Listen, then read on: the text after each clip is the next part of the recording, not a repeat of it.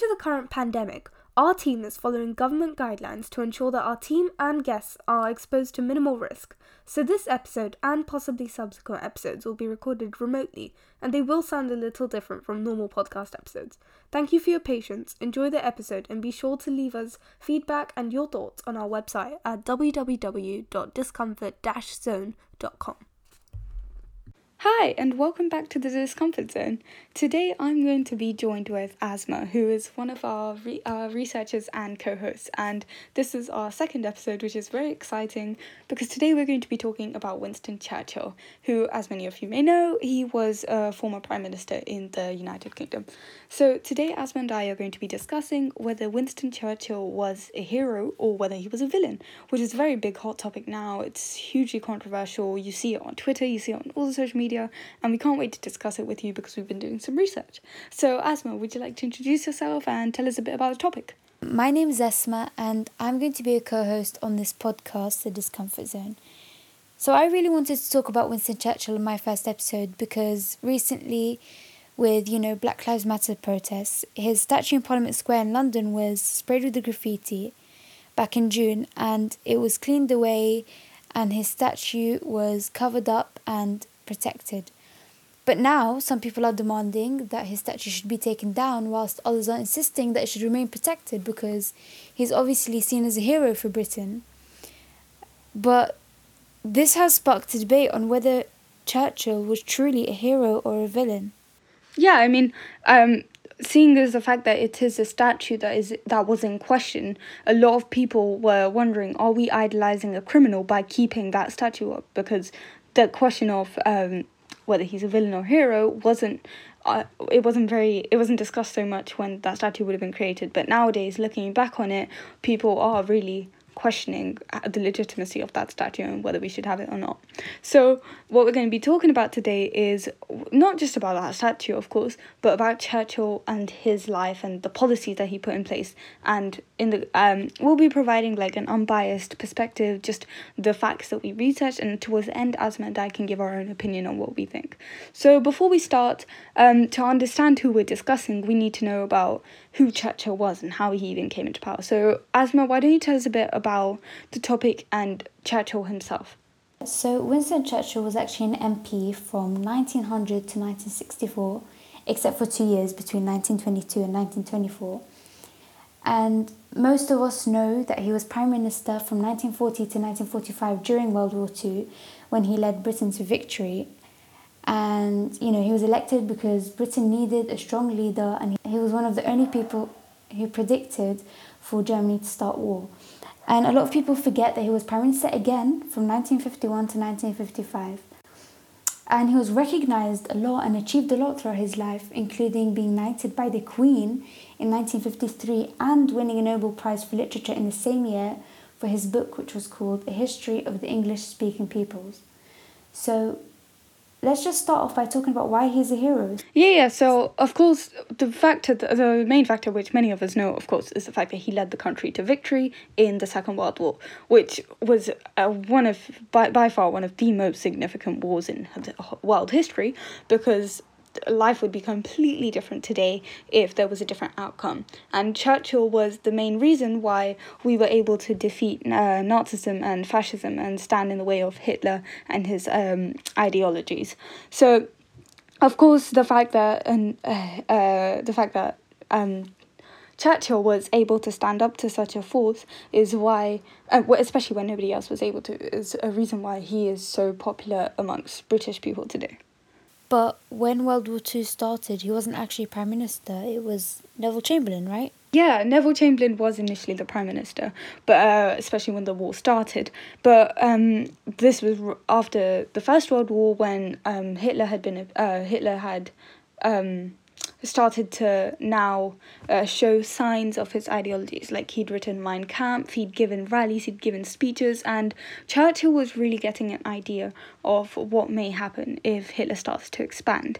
But this was something that other people didn't pick up on, including Ch- uh, Chamberlain in his policies. So Chamberlain wasn't ready for war, and he he he didn't want to believe that war was going to happen either. In fact, Churchill was known for being one of the only politicians at the time who even said um, there's going to be war. Hitler's going to declare war, and it, it was it wasn't just radical. It was he was the only one who was saying that. So many people even thought he was a madman at the time. But as we know, World War Two did happen, and he was the only one who warned us because he was able to spot the patterns with Hitler. So what Ch- uh, Churchill did was he was able to prepare Britain for war in a way that Chamberlain wasn't able to. And on top of that, and um, once he got into power, um, Churchill was able to like even even after the the discussion started talking um, between uh, Chamberlain and Hitler and the other powers. Churchill still wasn't prime minister, um, but we saw that Churchill was able to take over Chamberlain at his weak point. One thing I'm particularly keeping in mind is at Munich, uh, the Munich Agreement was when uh, Ch- Chamberlain was quite gullible. He signed papers with Hitler and he thought he's appeased Hitler in his um, in his like attempts and his endeavors to gain more land in Czechoslovakia.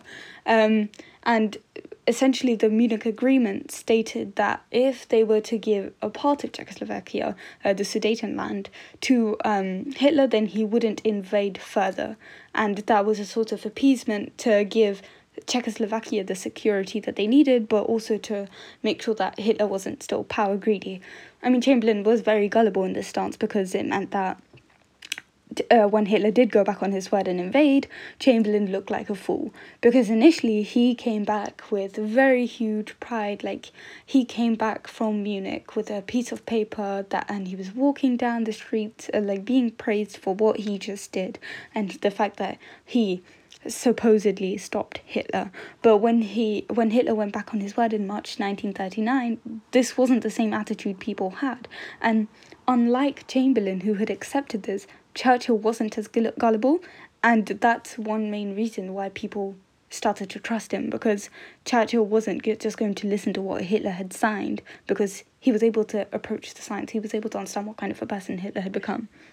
So when appeasement suddenly, uh, the appeasement, the policy that um, Ch- uh, Chamberlain had uh, pursued wasn't popular anymore. Like for example, there were books such as *The Guilty Men* written by Cato. That was no longer being seen as popular, obviously because it was a failure.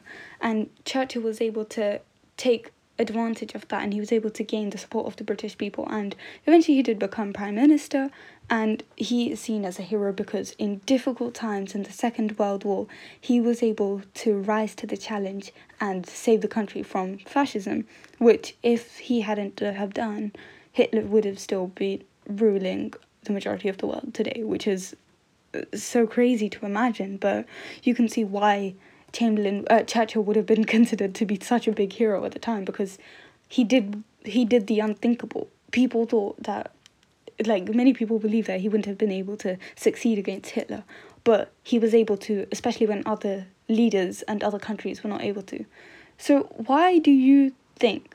I mean, obviously this is open to interpretation, but why do you think Winston Churchill was able to get the country together and why do you think he was able to actually fight and counter fascism in a way that other people weren't able to do especially neville chamberlain who was still prime minister at the beginning why what, what did he do that made him more successful well, Churchill was a great speaker. It was his speeches uh, which uplifted the nation and it gave people hope during the war. So when he became Prime Minister in 1940, people were questioning what his policies would be and how he would lead Britain to victory when he came into office. And actually, in his first speech as Prime Minister in 1940, he said, and I'm quoting here, You ask what is our policy, I will say it is to wage war with all our might, with all the strength that God can give us. So he lifted the people's morals and he was honest with his people and he made them more confident in each other and in what they were expecting in the coming years. They knew what they could combat and what they could sacrifice, and they were confident that they could sacrifice anything for a united cause to win the war. The fact remains that that happened through a lot of his speeches, not just the first one as well. Um, one that comes to mind is Dunkirk. Um, and throughout the war, he was able to really lift the spirits of the British people and unite them.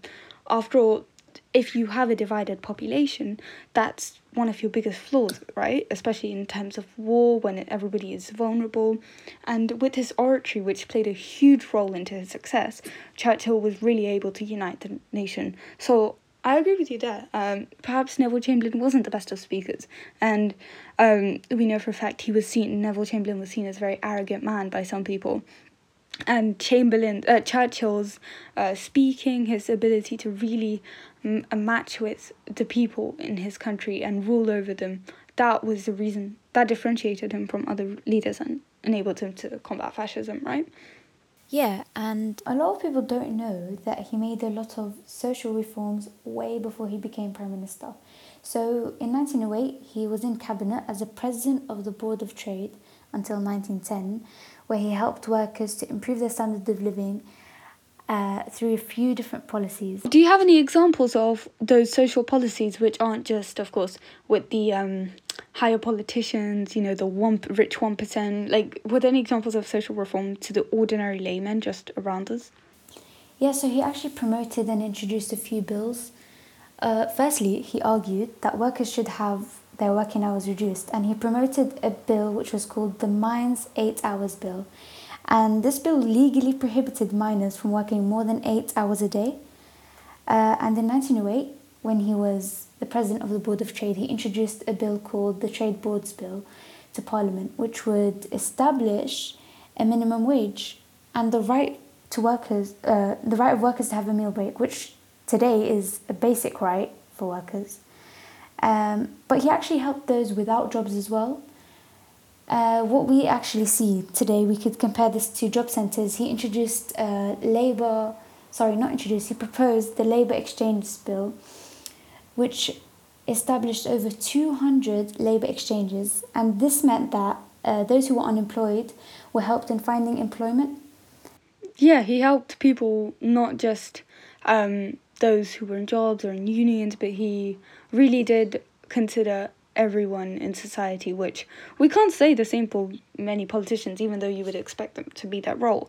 But um, yeah, I see where you come from. That the policies that he led um, throughout his life, even just before um, becoming prime minister.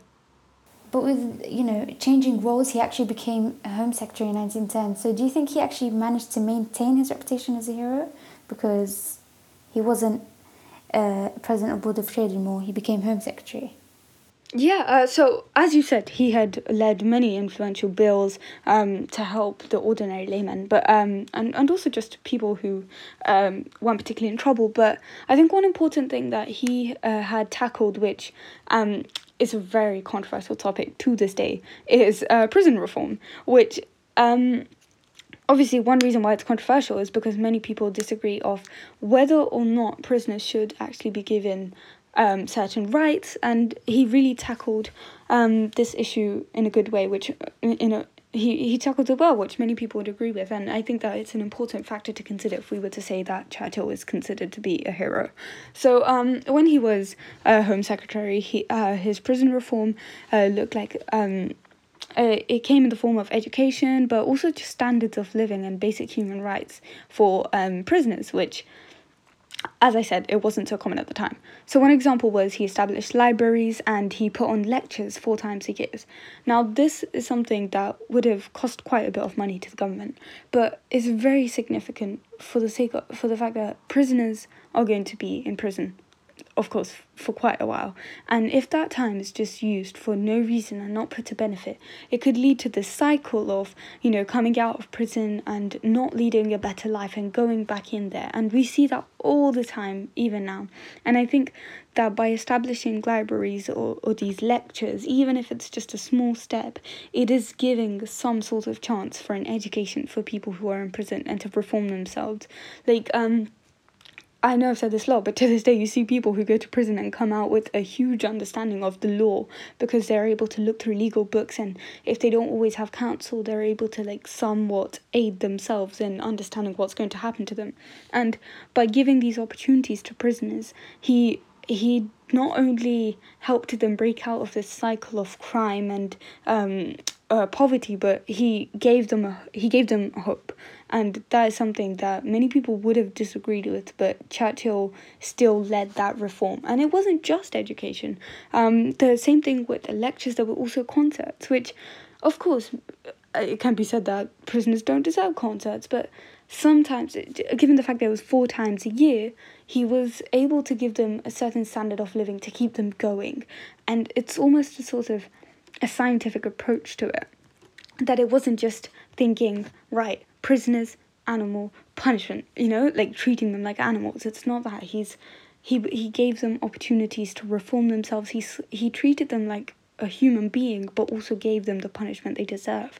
Um, and I said before, he had basic human rights. I'm not talking about the contents there, but he reduced the length of solitary confinement for first offenders to only one month, and um, for people who offended again for three months, which solitary confinement now is seen as a human rights violation, or it it it's really a horrible torture method that is degrading and dehumanizing. And the fact that he was able to, although it was still for one or three months, which is a huge time, it was even longer before. And he's he he set precedents, you know. And as a Home Secretary, he really used his power to be influential and to help people who normally society would have ignored, like prisoners. Okay, it's very easy to say they don't deserve basic rights, but we don't know what they're going through, and I think Churchill was able to sympathize with them and help them in a way that other politicians wouldn't have done. So with that, with the with, even with the changing role, you can see why people still would have considered him to be a great person. But um, that obviously would have been hugely influential to generations at the time. Um, but even now, we see that people still respect him, like you said, Asma, through his bills and through his um, through his uh, prison reforms. At the time, would have been so influential, and people would have respected him and admired him greatly. But they still do to this day which I find fascinating because in 2002 there was a poll uh, for who the British people public think is the greatest Briton, and Winston Churchill actually won for being the greatest Briton in 2002, and this was decades after his role as a prime minister or home secretary, and the fact that people are still recognizing the impact that he had, it kind of shows that generations of people have admired this man, and perhaps we could argue that that would be that can't be for no reason. Yeah, the poll shows that even latest generations admired him decades after his death, but when he did die in 1965, he actually received a state funeral, which is usually reserved for monarchs and, you know, maybe held for highly distinguished figures like Churchill. But this is only with the approval of the monarch and parliament. And, you know, parliament are they represent the people, and monarchs are very, you know, highly respected figures in this country. So it just shows how people respected him and saw him as a hero. And the fact that it was the last state funeral to this day shows the significance of his role in this country. The fact that many people, such as Princess Diana, Princess Margaret, the Queen Mother, all died after Winston Churchill, and none of them received a state funeral. Instead, they got uh, ceremonial funerals or private funerals. Um, they were part of the royal family and they didn't get state funerals like Churchill did. So it shows how uh, he was so important to the people of Britain and how they all thought that he deserves the state funerals more than these people, more than members of the royal family. But, you know, with all that said, we need to talk about the other half of the title of this podcast, which is Why is he a villain?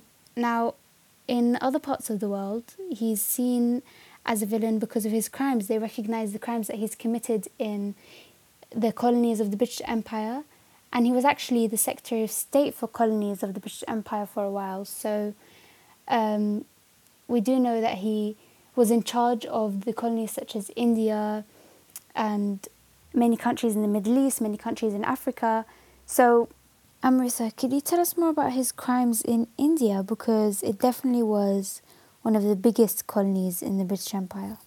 Yeah, so um, India was actually known as the jewel of the British Empire. So it wasn't a, it wasn't it doesn't come as a surprise that the British had a huge influence there, and Churchill was particularly one of the figures of authority who was responsible for a lot of the change there.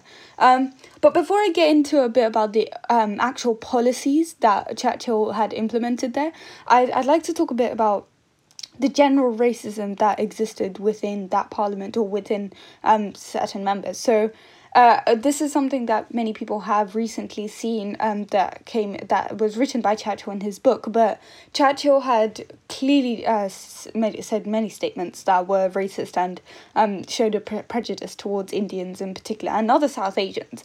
Uh, one quote in particular that stood out to me was when he said, um, and I'm quoting his book here, "I hate Indians. They are a beastly people with a beastly religion." And I, I, I want to particularly highlight that because I think it the it shows the mindset of um, this leader which really sets it sets the tone for a lot of the actions that were committed after this was said. And firstly i would like to say the fact that not all indians have the same religion so that's probably the first flaw i'd like to mention. So saying we have a beastly religion probably wouldn't be the best start to that.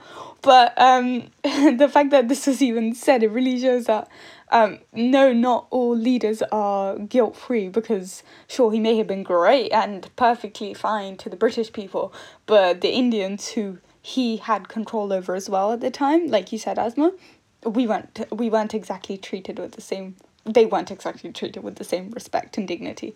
But uh, anyway, that those were that was just one of the statements he has said um, and written.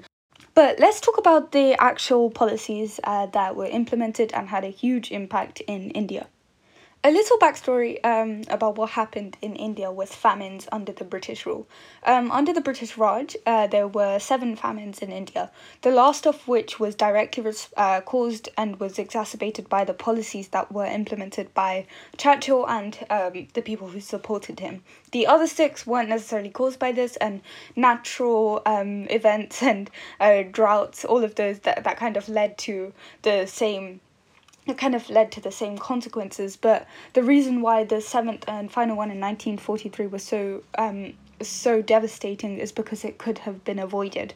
And this is this was reported by a journalist who who is now known and was reputed for her uh, writing about this topic, uh, Madhusree Mukerjee, and she wrote in her book Churchill's Secret War all about this uh, Bengal famine and um, which had led to 3 million deaths. And nowadays, million is just a word that is used, and we, we tend to lose. We tend to lose sight of how many people that actually is.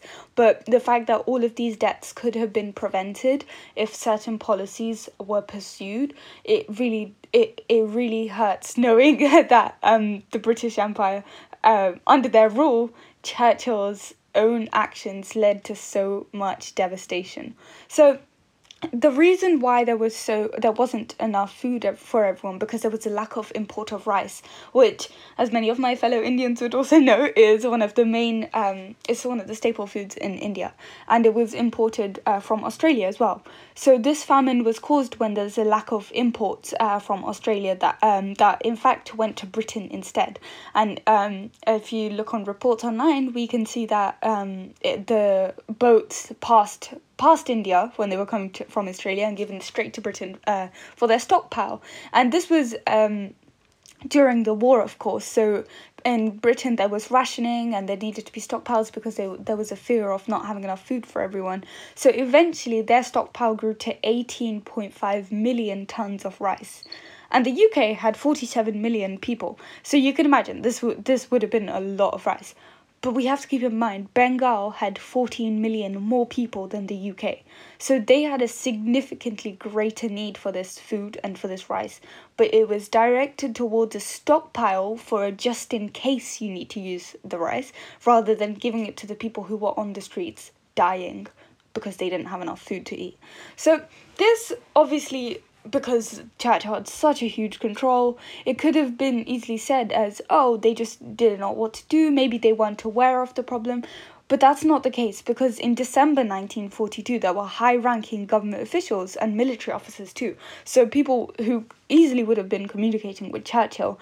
Um, some examples were the governor of Bengal, the secretary of state for India, and even the supreme commander of Southeast Asia. So, on a broader scale, there were so many people who began requesting um, these imports of the food uh, so that India um, could have it, whether that be through government or military channels, and not just not just because um, it would be nice if they had some more food, but because people were dying. And for months and months on end, nothing was happening because Churchill's war cabinet was responsible for not allowing these rice imports to pass through, and also other foods too. But in particular, this main food that was essential to uh, their diets at the time, and this caused a famine because even the British colony or the British Empire wasn't allowed to use their own ships to import food. And it almost seems like the whole system was designed so no food could have been given to the people in Bengal at the time. And that's why it's so different from the other six famines that I described earlier, which would have been caused by natural causes. And of course, we can talk about this from a statistical view this many millions of people, this, this many tons of rice.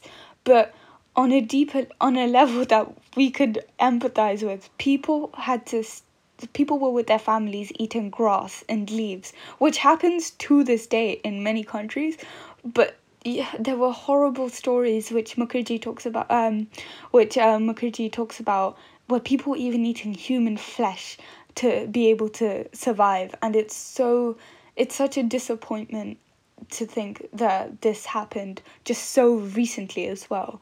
People uh, were forced into prostitution and human trafficking just to make enough money to survive and to support their own families. And it led to this cycle of immorality because people when there's hard times people are desperate. And we see this even now like when there's a lack of food there's a lack of money people will do anything to survive. And all of this could have been avoided but it wasn't. And to make it even worse not, there was no accountability for this, which really is is almost the breaking point because the Bengal famine, there there was no empathy for it, and the Indians were blamed themselves. Like um, Churchill himself said it was the their fault for breeding like rabbits, which is so such a big insult, and it's so rude. But to the the fact that they weren't able to take accountability for what they had themselves had they had created this they had created the conditions for this famine to occur and uh, we were supposedly the jewel of the uh, British Empire, but we really we really weren't treated like it because what where were we given the decency, like the basic human needs, which were given as just in case, like a luxury to the British people who, yes, of course they also they were also in hard times during the war, but all this food was given as a stockpile to them just in case they need it, which is one of the reasons why Churchill's policies weren't exactly so heroic because of course he may have been great in other uh, in other countries but in India in Bengal in particular he he didn't exactly save people. Now, um, one thing that uh, Mukerjee's book really, um, eh, she concluded and she said that um, she describes this whole British Raj as a social Darwinian period with an uh, pyramid with an imbalance of power, and she she's saying she was saying how this isn't just this wasn't just basic racism, but also um, the, the this imbalance of power was the reason why famine could have been tolerated in India, and it was just seen as it was fine. It was oh, they're just people over there. We don't know who they are. Like it's almost like ignorance is bliss. If you can't see it happening, it's not happening. But whilst bread rationing was regarded as an intolerable deprivation in wartime Britain. So the fact that they had to share pieces of bread was so hard, which it was, but that was seen as a bigger problem, a more relevant problem than people who were literally eating each other's flesh to be able to survive. And that's why many Indians to this day would say that Churchill's actions weren't exactly the most heroic, and he's, in a way, he's a villain because he allowed this to happen. He allowed people to die knowing that the alternative the alter the solution was given as a backup to other people just because of who they are yeah, I think it's horrific what happened in India and the Bengal famine, and the fact that he was so insensitive to say, you know, Indians are beastly people with a beastly religion, and he said they were breeding like rabbits. But you know, he said so much about India, but he also said things about other people and other countries in the British Empire. He had many racist views, and he was known to be very racist. Now, he even blamed the Native Americans and the Aboriginal Australian people for their genocides now I'm quoting here that he said that he did not admit that a great wrong had been done to the to the Red Indians and the black people of Australia by the fact that a stronger race, a higher grade race, has come in and taken its place. And you know, people do say that he's holding the views of his time, uh, and they argue that you know everyone thought this stuff at, at the time, but I think that racism was so embedded into his belief that he wanted to implement it in other countries. So, for example, when the Kurds rebelled against British rule in 1920, Churchill said that he didn't understand the squeamishness surrounding the use of gas as a weapon, and he was strongly in favour of using gas against uncivilized tribes, which is what he said.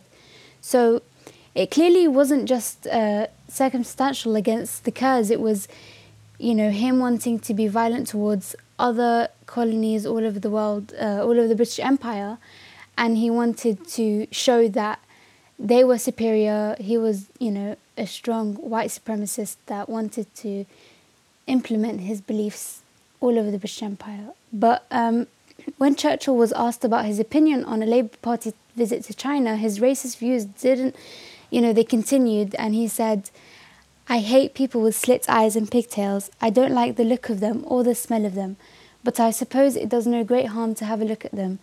Now, this is just degrading to, you know, Chinese people and to everyone all over the world. He was so open with his racist views and comments. He really had no shame, to be honest. Um, and he thought that it was all right. He was superior, and he could get away with it. Yeah, uh, he wasn't just um, like previously I said that this may have been uh, the reason why he's a villain in other countries, but not in Britain. And actually, I um, on the other side of that, there is the fact that he was also seen as a villain in Britain as well by many people. Um, so of course he had these racist views towards um, people from all over the world. I mean, so, some of the things are just so rude and offensive. But he also had eugenic policies um, that were borderline um, even borderline. They were horrific, like you said, and uh, in a way, he could, he can be compared to Hitler in the some of in some of the things he said. Um, actually, there's an Indian politician called uh, Dr. Shashi Tharoor, and he said that Winston Churchill was no better than Adolf Hitler, which is a controversial statement to make, but it I, I understand why some people may be coming from this perspective, um, this point of view because Churchill had many many controversial things to say about mental illnesses. So, um, he drafted legislation and he uh, talked consistently in the 1910s um, about uh, uh, people who were suffering from mental illnesses being sterilized. So, uh, as a MP for uh, Dundee, he wrote to the Prime Minister Herbert Asquith and he he talked about the pop the population of people um with mental illnesses as if they as if they were a disease to the population. He called them feeble-minded, insane classes. I mean, the the derogatory terms just did not stop. But on top of all of that, he he then thought that this is something that should be suppressed for the sake of what he called superior stocks, and he's referring to people like himself here.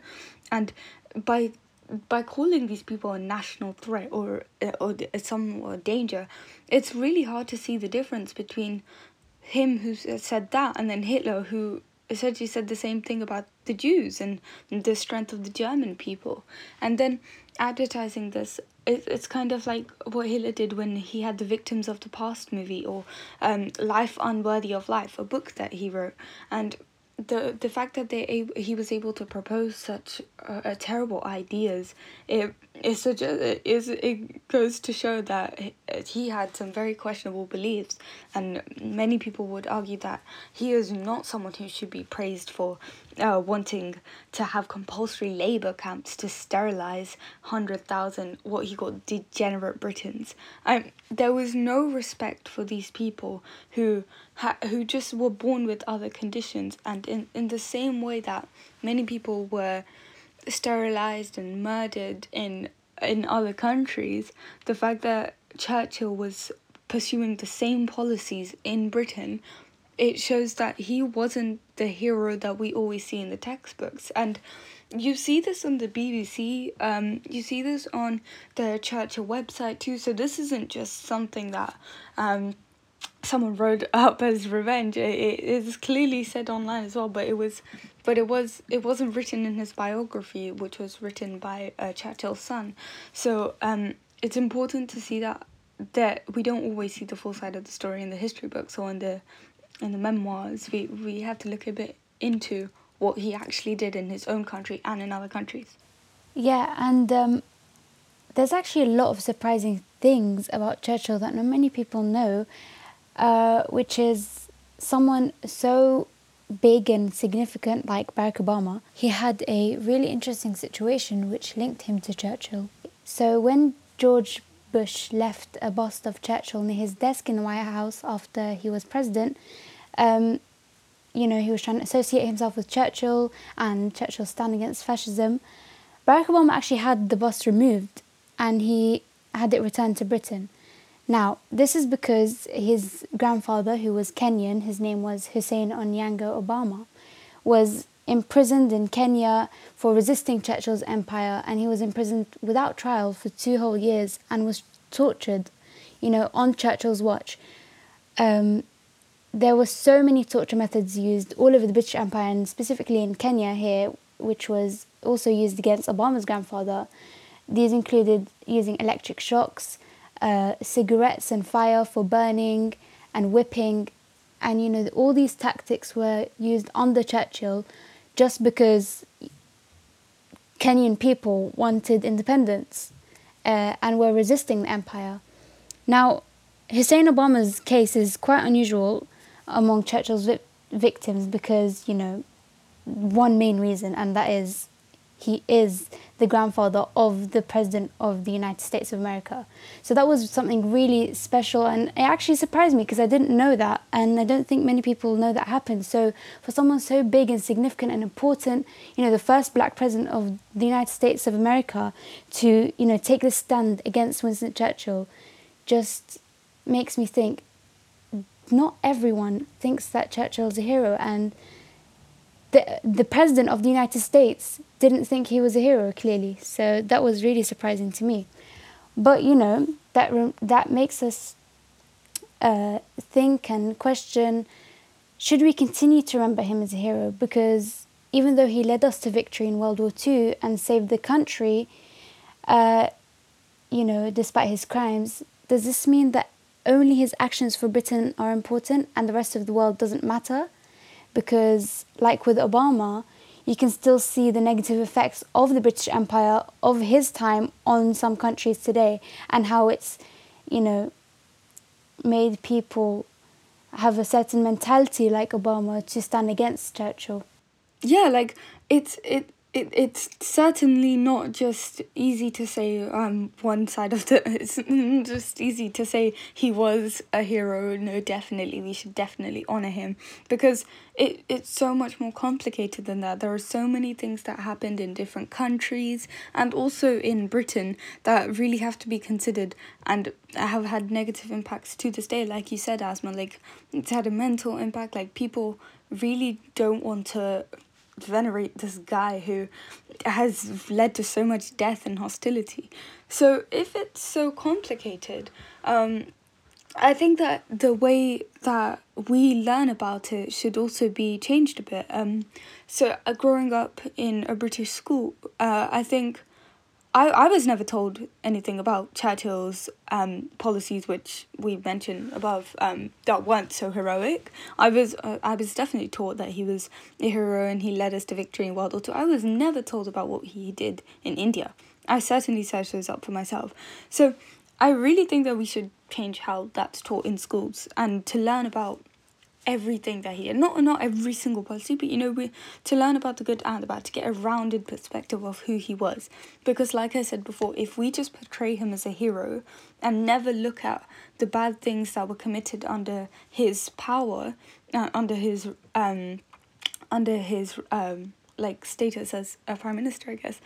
Uh, we will never be able to stop history from repeating itself again, and that is a huge problem which we need to prevent. We need to make sure that so, someone like this doesn't, policies like these are never put into place again. I wanted to also mention that one thing that goes unnoticed, or, you know, mainly because we use it every day here in the UK, is that Winston Churchill's face is actually on the £5 note.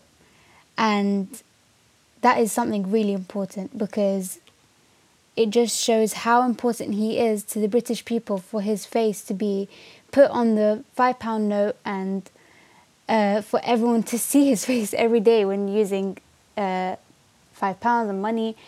But does this make us see only one side of the story because if he's so important and he's so heroic, heroic and uh, they've made his face on the five pound note, people forget that there's another side to the story and all his crimes and how he's a villain, and that in reality, all over the world, internationally, people were impacted by his crimes and his policies. So, do you think he should still be on the five pound note? Um, well, my personal opinion, I don't think so. I think there are so many other people that could be put on the five pound note that are worth um like uh worth honoring in so many different aspects. I think Churchill did do some good things which should be recognized, but I don't think a five pound note which doesn't give the full side of the story is the way to go because like I said, even in Britain, he wasn't an entire hero. Like uh, he had policies and very questionable um ideas that I don't think should be um honored in, in the note of the currency because that is such a huge huge statement of um respect and which we may have for his protection of the Brit of the British um re- the Brit uh, Britain but I don't think that that is accurate in showing everything that he did. Um I but yeah I I, I think that it's it's definitely it's definitely something that you can hear both sides of the argument for. But before we wrap it up, I just wanted to say this is a very interesting topic that there is so much to read about. So I would really encourage everybody that's listening to go online, to go to the library and read a bit about it. We have just recently launched our website. It's www.discomfort-zone.com and uh, we will be putting in a few links that we found really interesting and read whilst preparing for this podcast episode and it would be lovely if you can just read those and tell us what you think about it as well. So, Asma, thank you so much for joining us on this episode, and it was lovely to have you here talking about Winston Churchill, and we'd love to hear your opinions too. See you next week.